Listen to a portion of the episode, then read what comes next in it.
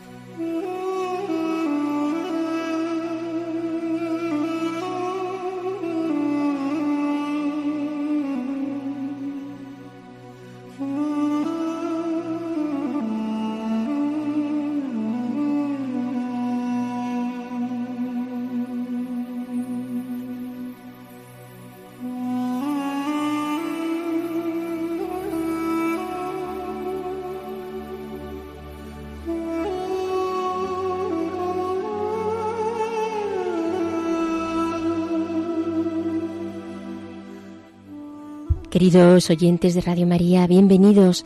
Estamos en el programa Hágase en mí según tu palabra.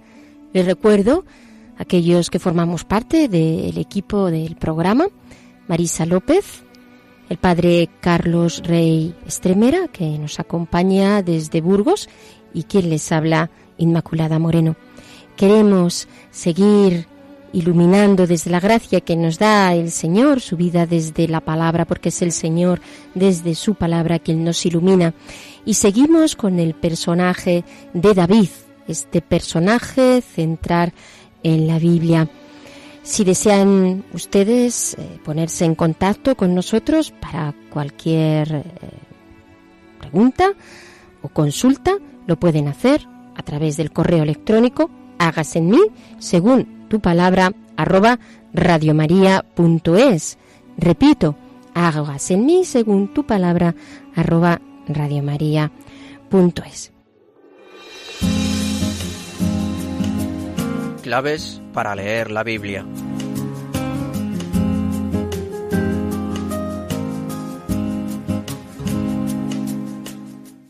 Y vamos a iniciar el programa, como ya saben, con las claves para leer la Biblia, este primer apartado del programa que nos sirve más que nada para contextualizar luego el contenido más espiritual del texto bíblico que nos toca. ¿Qué características, puesto que estamos hablando de la etapa de la monarquía, qué características tenía la monarquía de Israel?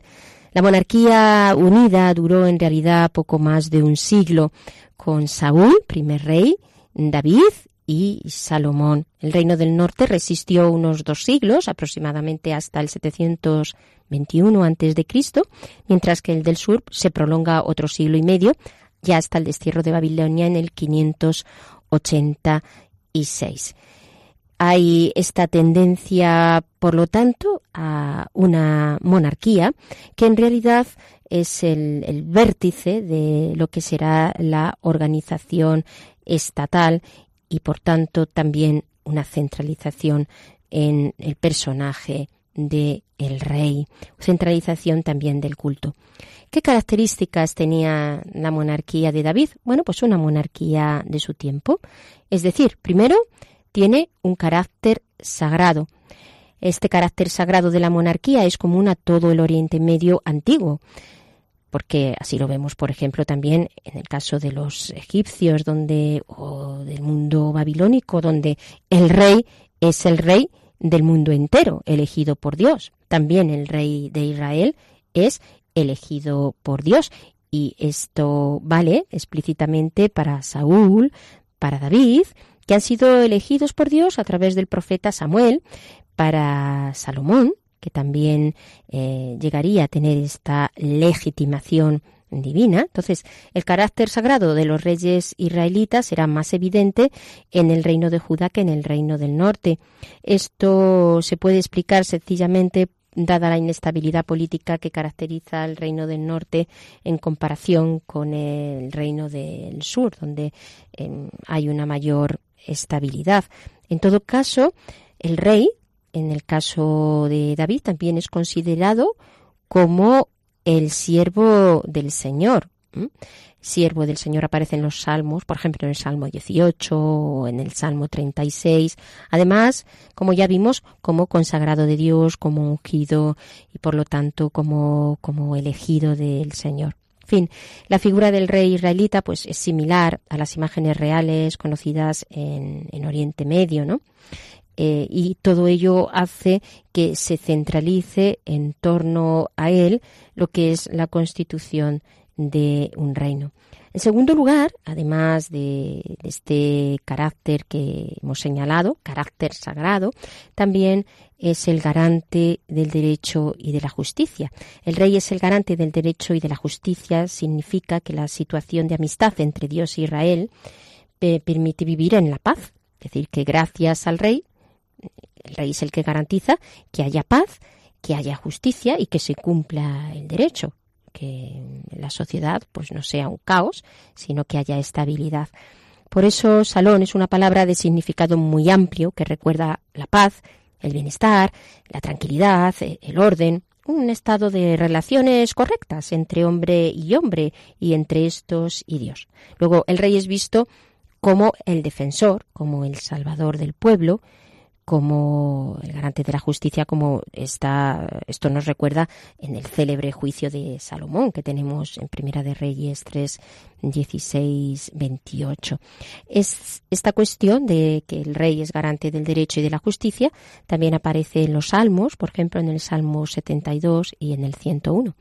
Pero además de esto, el rey es el jefe militar como se veía en Saúl, en David y Salomón, que crearán un verdadero ejército introduciendo el primero, los mercenarios, y el segundo, la fuerza de choque de la época, ¿no? Los carros de guerra.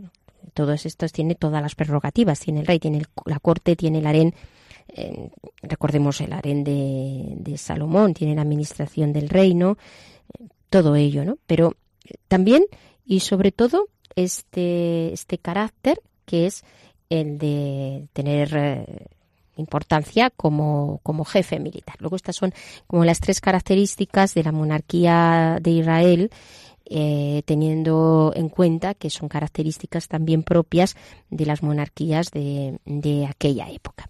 Esto por un lado, ¿no? las características de la monarquía, pero creo que también nos ayuda, dada la importancia que tiene en la época de David la ciudad de Jerusalén, hablar también un poco de esta ciudad, ciudad santa, venerada por judíos, por cristianos, por musulmanes a dónde se remontan sus orígenes. Sus orígenes se remontan a una ciudad cananea que es eh, conocida por documentos antiguos, documentos acádicos. La Biblia la reconoce como la ciudad de Melquisedec, Melquisedec, contemporáneo de Abraham, y que identifica su emplazamiento en el monte Moria. Recordemos que era donde ofreció sacrificio Abraham. En la etapa de los jueces, pues era una ciudad aún pagana. Es David, como ya vimos también, finalmente, quien la toma con los jebuseos y la llama la ciudad de David. David fortifica la ciudad, de ella hace la capital del reino, traslada el arca y allí Salomón pues acabó la obra, la obra de su padre construyendo el templo. Y así pues quedó patente el destino de la ciudad. ¿Qué representa Jerusalén? Pues Jerusalén representa una capital política, representa también la unidad nacional, es también una capital religiosa, es un centro de espiritualidad eh, en Israel, porque es Dios quien reside en ella y por tanto tiene un papel de primerísimo orden. Su historia, vemos importancia, orígenes, qué representa historia. Después de su apogeo en la época de David y de Salomón, sufre la, mm, claro, es la primera que sufre la división entre el reino del norte y el reino del sur. Seguirá siendo la capital de un pequeño reino, Judá, pero sin embargo, a los ojos de los judíos fieles, eh, sigue manteniendo su importancia. Bajo el reinado de Ezequías, mm, pues trata de ganarles las tribus del norte y la ciudad mm, experimenta una cierta liberación. Josías también volverá a intentar reunir a todos los israelitas en torno a Jerusalén. Hay siempre como, como una especie de, llamada que, siendo propia por los acontecimientos históricos, sin embargo va más allá, ¿no? Se hace también una interpretación de reunir de nuevo a, a, a todos en Jerusalén. Entonces el autor bíblico Mm, considera a Jerusalén, sin embargo, también, a pesar de este dato positivo que aportaba como deseo de que muchos se reúnan en Jerusalén, sin embargo, también reconoce la infidelidad de Jerusalén a los designios de Dios. No cuida la ley de Dios y hace alianzas mm, paganas. Consecuencia, la ira de Dios. La ira de Dios que se volcará en ella, a no ser que sinceramente se convierta. Isaías no ve salvación posible sino para un pequeño resto, un resto santo.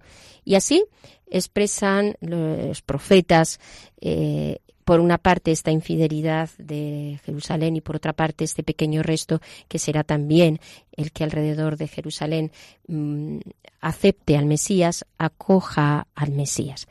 Luego Jerusalén se convierte en un lugar de peregrinación, en una ciudad de paz, en una ciudad reconocida por todas las naciones, en el sentido más, más espiritual y, de, y mesiánico, ya digo, ¿verdad? Porque, bueno, pues actualmente, desde luego, Jerusalén es un lugar de peregrinación, pero de paz, pues vemos que, no tanto. En el Nuevo Testamento mm, también se ve como, como, Jesús llora en Jerusalén, como es eh, en Jerusalén alabado y cómo también en Jerusalén sufre nada menos que su pasión. Esta, esta relevancia de Jerusalén en la vida del Hijo de Dios, en la vida de, de Jesús, hace que se reinterprete, sobre todo en el libro del Apocalipsis, la ciudad santa, con lo que será en realidad la nueva Jerusalén. La Jerusalén eh, que es la ciudad eterna, que es el cielo, ni más ni menos, cuando todos nos reunamos allí y ahora sí podamos gozar de Dios Padre.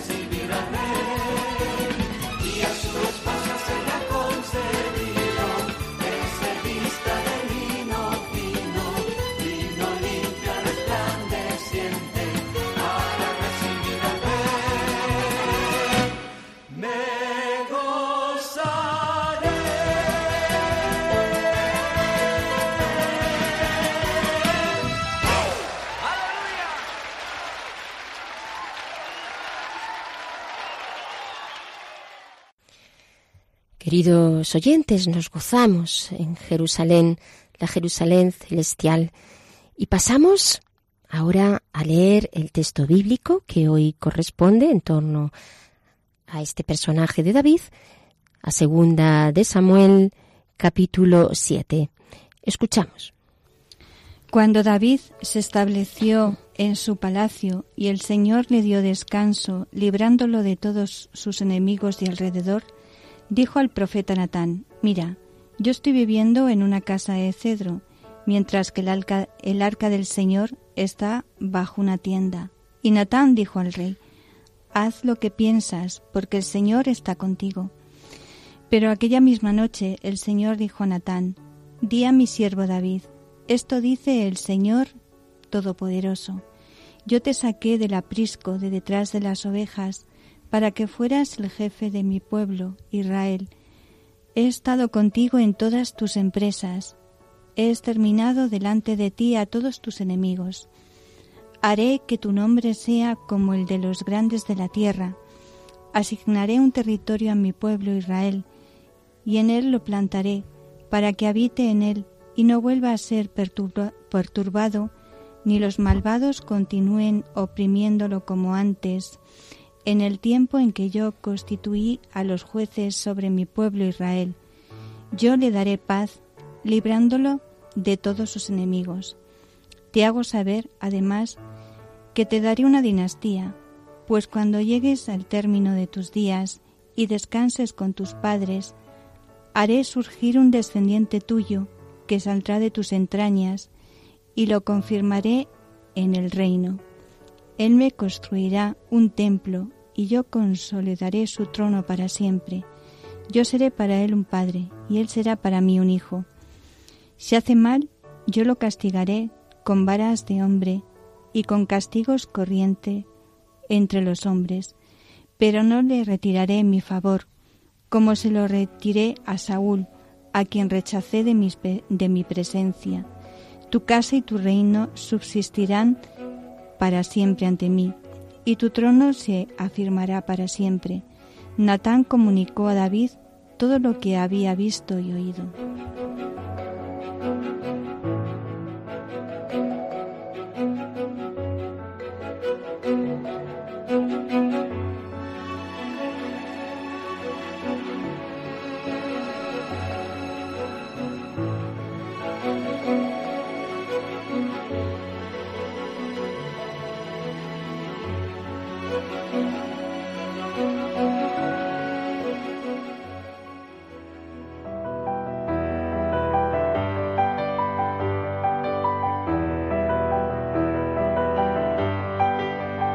Dios al encuentro del hombre.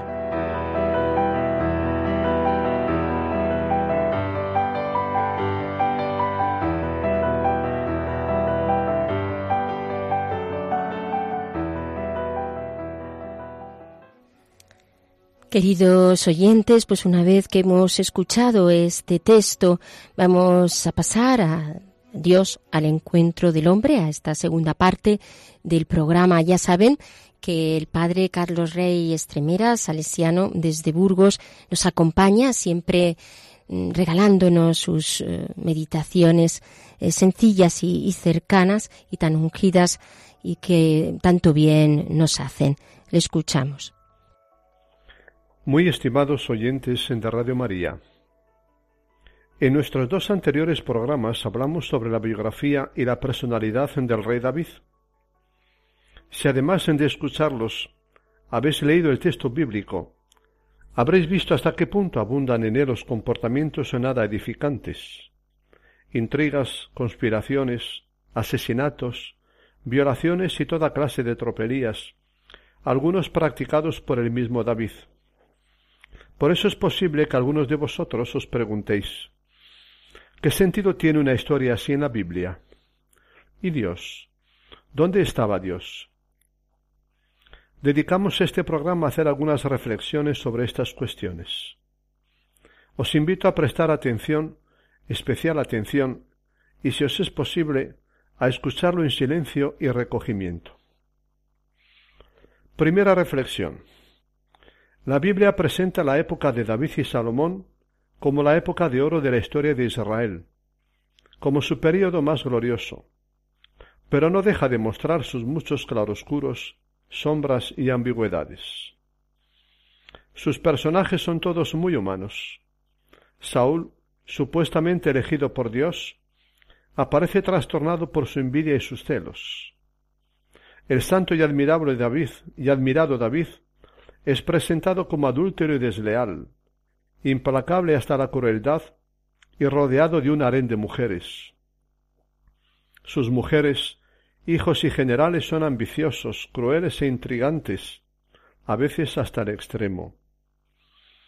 Hombres llenos de pasiones, intereses personales, astucia, afán de poder y de influencia, de ambición y de codicia. Una, vez más la Biblia nos presenta personajes muy humanos.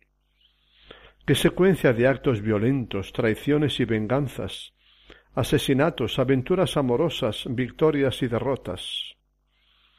No todo fue limpio, ni justo, ni santo en esta historia de hombres y mujeres. El relato bíblico es historia pura y dura. Segunda reflexión.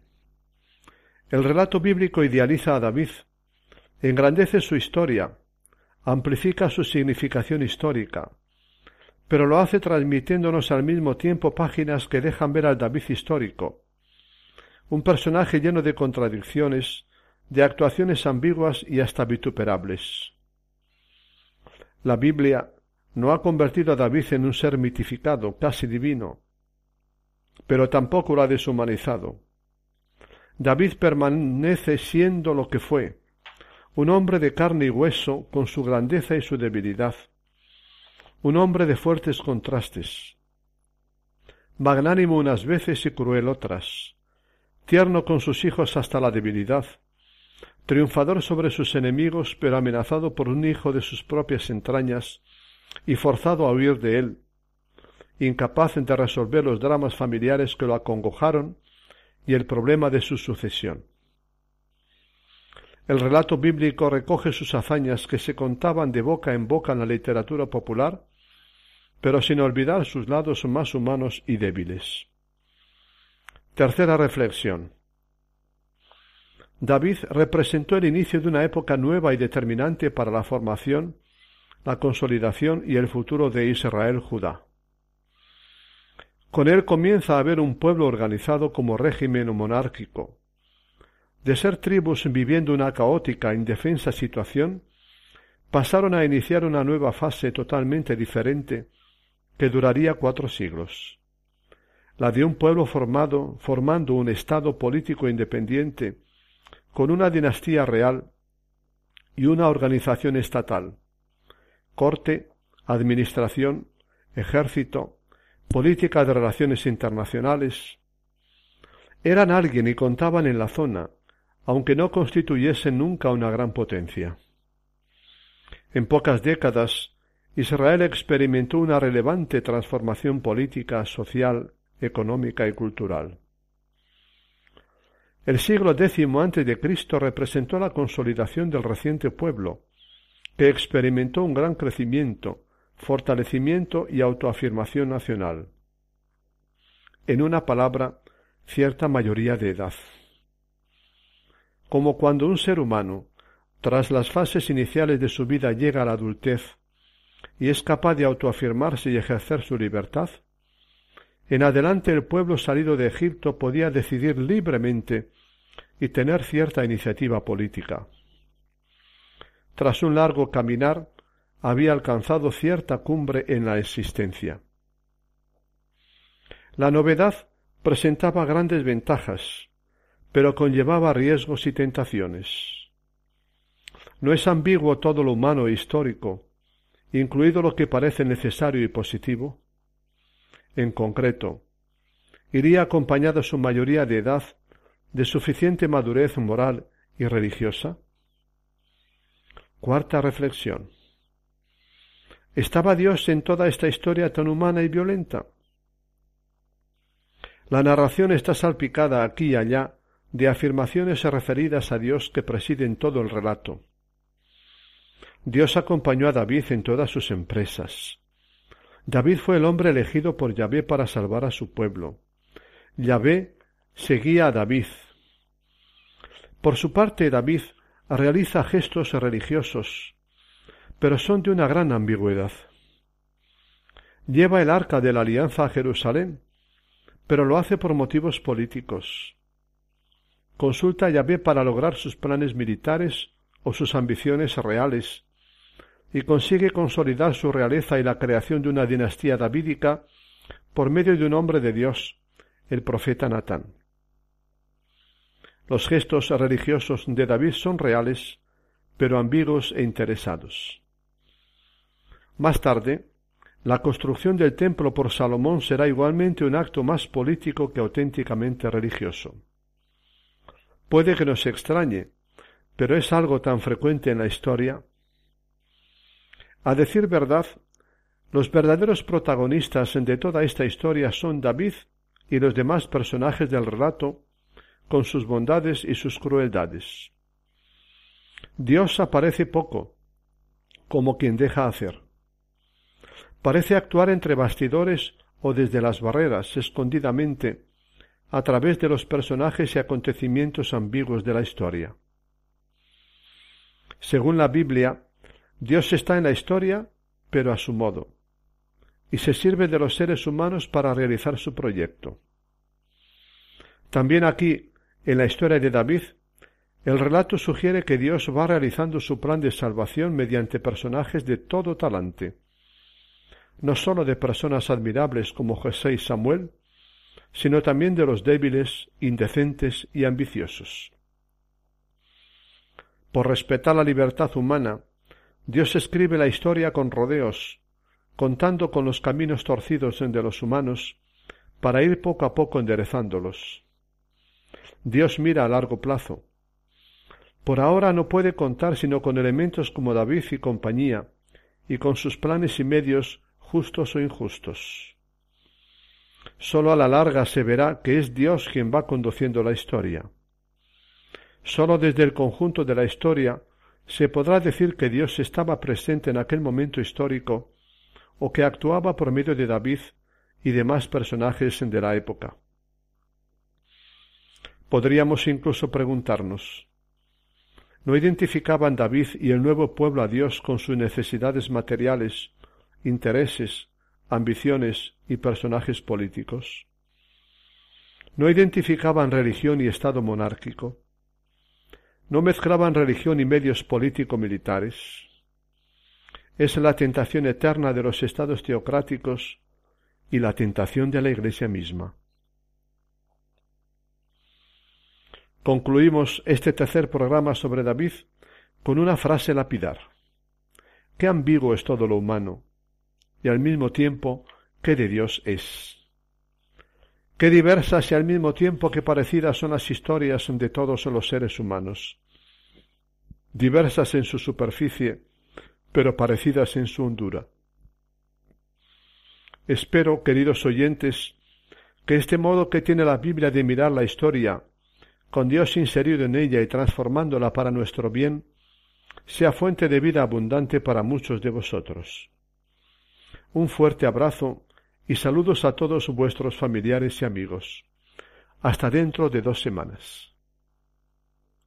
Muchas gracias, eh, Padre Carlos. Les recuerdo que estamos aquí en el programa Hagas en mí según tu palabra, que el Padre Carlos Rey nos acaba de eh, explicar este texto a nivel espiritual de segunda de Samuel 7 y que si quieren ponerse de acuerdo con nosotros en algunas cuestiones o algún comentario, lo pueden hacer a través del correo hágase en mí según tu palabra arroba radiomaria.es. Y vamos a clamar, vamos a decirle a Jesús, Hijo de David, ten compasión de mí.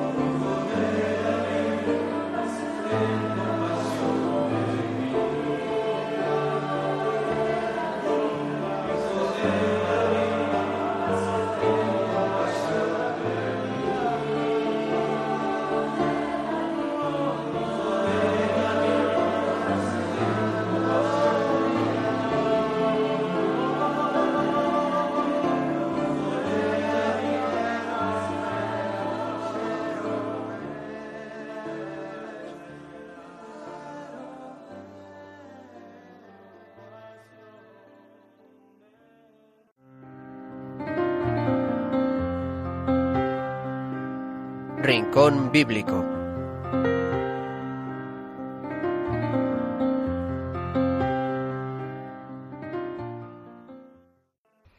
Bien, queridos oyentes, y escuchada esta canción que nos ayuda a interiorizar el texto, vamos a pasar al rincón bíblico, pero hoy tenemos para ustedes pues una sorpresa, una pequeña sorpresa. Normalmente Marisa siempre nos prepara algún texto, testimonio, pues para poder profundizar en, los temas que a nivel espiritual nos van saliendo a lo largo de los programas.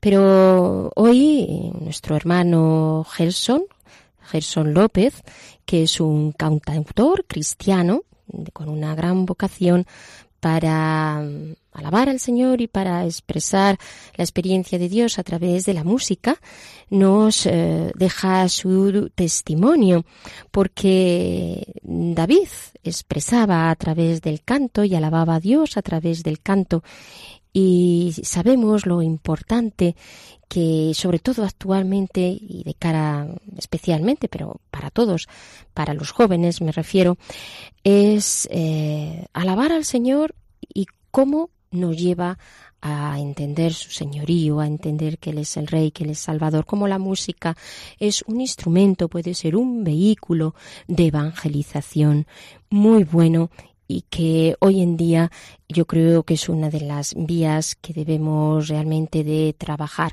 Y damos gracias a Dios también porque nos da estos hermanos, a quienes Dios le da estas capacidades y esta vocación, para que a través de la música muchos puedan encontrarse con Dios. Escuchamos a nuestro hermano Gerson. Bendiciones para todos hermanos, les habla Gerson Pérez, cantautor y productor católico venezolano, eh, que ahora tiene dos años aquí. Estoy hace dos años junto a mi familia, Ileana, Sansone y mis dos hijas, María Isabel y Mía Isabela. Y bueno, quiero enviar un gran abrazo a todos los radioyentes de esta emisora tan hermosa como lo es Radio María, eh, aquí en España y que también se encuentra en muchos lugares del mundo. Eh, feliz de poder compartir con cada uno de vosotros un poco de mi testimonio, de cómo fue mi encuentro eh, con el Señor. Y para eso tendría que, bueno, irme unos mm, años atrás, cuando tenía tan solo nueve años, ¿verdad? Em, soy de una ciudad eh, muy pequeña, eh, ya en frontera con nuestro hermano país Colombia, y vengo de una familia sencilla, súper humilde, con la figura paterna y materna, trabajadores, y bueno, pero que un día eh, de esos días que, muchos no quieren que llegue, pues recibimos la noticia de, que mi padre pues eh, tiene un cáncer y que ese cáncer pues está tan avanzado que, que médicamente eh, no se puede hacer nada.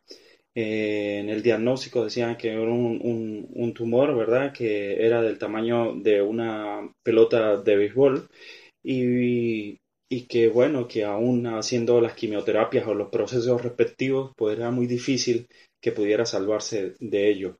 Pues esto llevó a que mi padre eh, eh, tuviera un encuentro con el Señor, porque eh, paradójicamente pues sucede mucho en nuestras vidas. Acudimos al Señor o vamos a Él cuando estamos necesitados, cuando, cuando vemos que no hay salida alguna. Y lo importante es que Dios es tan bueno, tan misericordioso, que, que aún así nos recibe, porque Él no puede contradecirse, Él nos ama y Él ha venido por, por los pecadores, por los enfermos. Así que mm, mi papá, eh, tal vez de una manera interesada por buscar solución a su problema, se acercó al Señor, pero el Señor no le rechazó. Y empezó a tener su experiencia con el Señor eh, en grupos de la renovación carismática allí en mi ciudad. Y bueno, empezó este proceso de sanación, más que sanación física, empezó a ser una sanación espiritual. A Dios, al Señor lo que más le importa es nuestra sanación espiritual, porque Él lo que quiere es que nos sentemos junto a Él, al lado, compartiendo esa mesa, el reino celestial. Pero también, ¿por qué no? El Señor quiere nuestra sanación eh, física. Y fue algo maravilloso porque los médicos decían a mi padre que máximo podría vivir seis meses y hasta el día de hoy, que tengo ya 30 años, pues mi padre sigue aún con vida. Entonces, eh, puedo decir que soy testigo de que Dios eh, vive, de que Dios es real y que Dios puede hacer posible lo que es imposible para el hombre.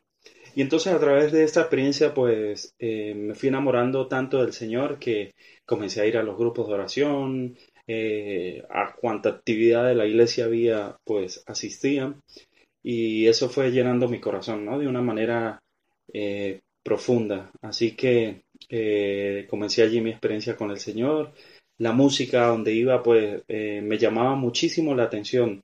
Y recuerdo que mi padre un día cuando comenzamos un grupo de oración en nuestra casa compró una guitarra porque quería aprender para animar, ¿no? Llevar un poco la alabanza. Y bueno, fue el primer día al curso de guitarra y no le gustó, así que vi yo la gran oportunidad de tomar la guitarra y comenzar a aprender. Y Dios fue capacitando, capacitándome eh, y ahora tengo claro que Dios no eh, llama a capacitados, sino que capacita al que llama. Dios conoce los anhelos de nuestro corazón y cuando Él quiere actuar en nuestras vidas, eh, pues hace todo para que nosotros podamos alcanzar lo que queremos, ¿no? Que es alabarle y bendecirle a Él. Así que desde muy temprana edad comencé con la música, a los 13 años compuse mi primera canción, ya luego saqué mi primera producción musical y ahora me dedico actualmente eh, a, trabajar como productor musical en nuestra iglesia católica, trabajando para hermanos eh, de Sudamérica, Estados Unidos y aquí en España, otros países también. Y estoy muy feliz y muy contento por esta experiencia que, que desde el Señor he tenido. Desde el momento en que le abrí la puerta de mi corazón, pues la vida eh, no ha sido la misma. Mi vida ha cambiado totalmente. Y quisiera tocar un poco un evangelio, el evangelio de San Juan, en el capítulo 8, verso 31 en adelante, que dice, dijo Jesús a los judíos que habían creído en él, si permanecéis en mi palabra, seréis de verdad discípulos míos, conoceréis la verdad y la verdad los hará libres. La verdad Jesucristo, Él es el único camino, Él es la verdad, Él es la vida. Y no podremos ser libres si no nos damos la oportunidad de conocer al Señor. Así que quisiera compartir una canción que lleva como título Yo soy libre. Dice algo así. Me diste paz en medio del dolor. No tengo duda, poderoso es mi Dios. Hoy extiendes para liberar. No hay nada imposible, esa es la verdad. Yo soy libre, libre, libre. Yo soy libre, libre, libre. Yo soy libre, libre, libre, libre yo soy. Tu amor rescatado, solo tu amor me ha sanado. No hay nada imposible para Dios. Tu amor me ha rescatado, solo tu amor me ha sanado. No hay nada imposible para Dios.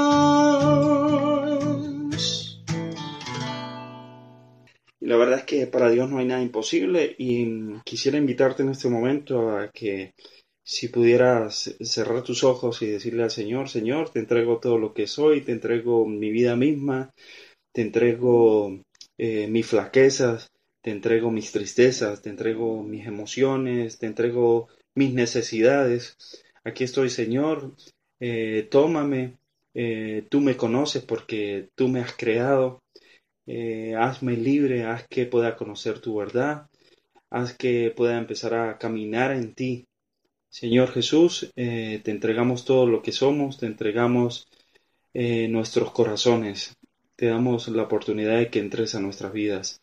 Cuando te abrimos la puerta del corazón, Señor, nuestra vida no es la misma, nuestra vida podemos encontrarnos en ti y saber que tú nos amas profundamente. Porque tú, Señor, no te fijas en nuestros pecados, tú no te fijas en las veces en que te hemos rechazado. Tú te apiadas de nosotros, Señor, así como te apiadaste de la vida de mi Padre, Señor, y tuviste misericordia, Señor. Yo hoy puedo decir que para ti no hay nada imposible, que para ti todo es posible, y todo es posible para aquel que cree. Por eso, créele al Señor, cree en su palabra, cree en lo que Él te dice, y verás eh, cómo el Señor se manifiesta de manera grandiosa. Pues eh, quiero enviarles un fuerte abrazo, agradecidos con Inmaculada Moreno por esta hermana que me ha dado la, la oportunidad de, de, contar un poco de manera eh, sintetizada un poco de mi testimonio y gracias a todos los que, los que están escuchando este testimonio. Que Dios les bendiga se despide de ustedes el hermano Gerson Pérez, cantautor y productor católico venezolano. Dios les bendiga. Queridos oyentes, y con este testimonio eh, tan hermoso que Gerson nos ha ofrecido, nos despedimos de todos ustedes agradeciéndoles siempre su atención. Y recuerden, hagamos como David, bailemos para el Señor. Hasta el próximo programa.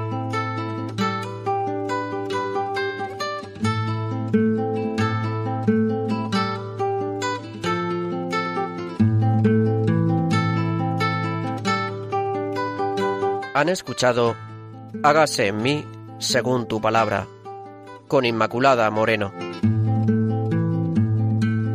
Hágase en mí según tu palabra, hágase en mí según tu sueño, hágase en mí según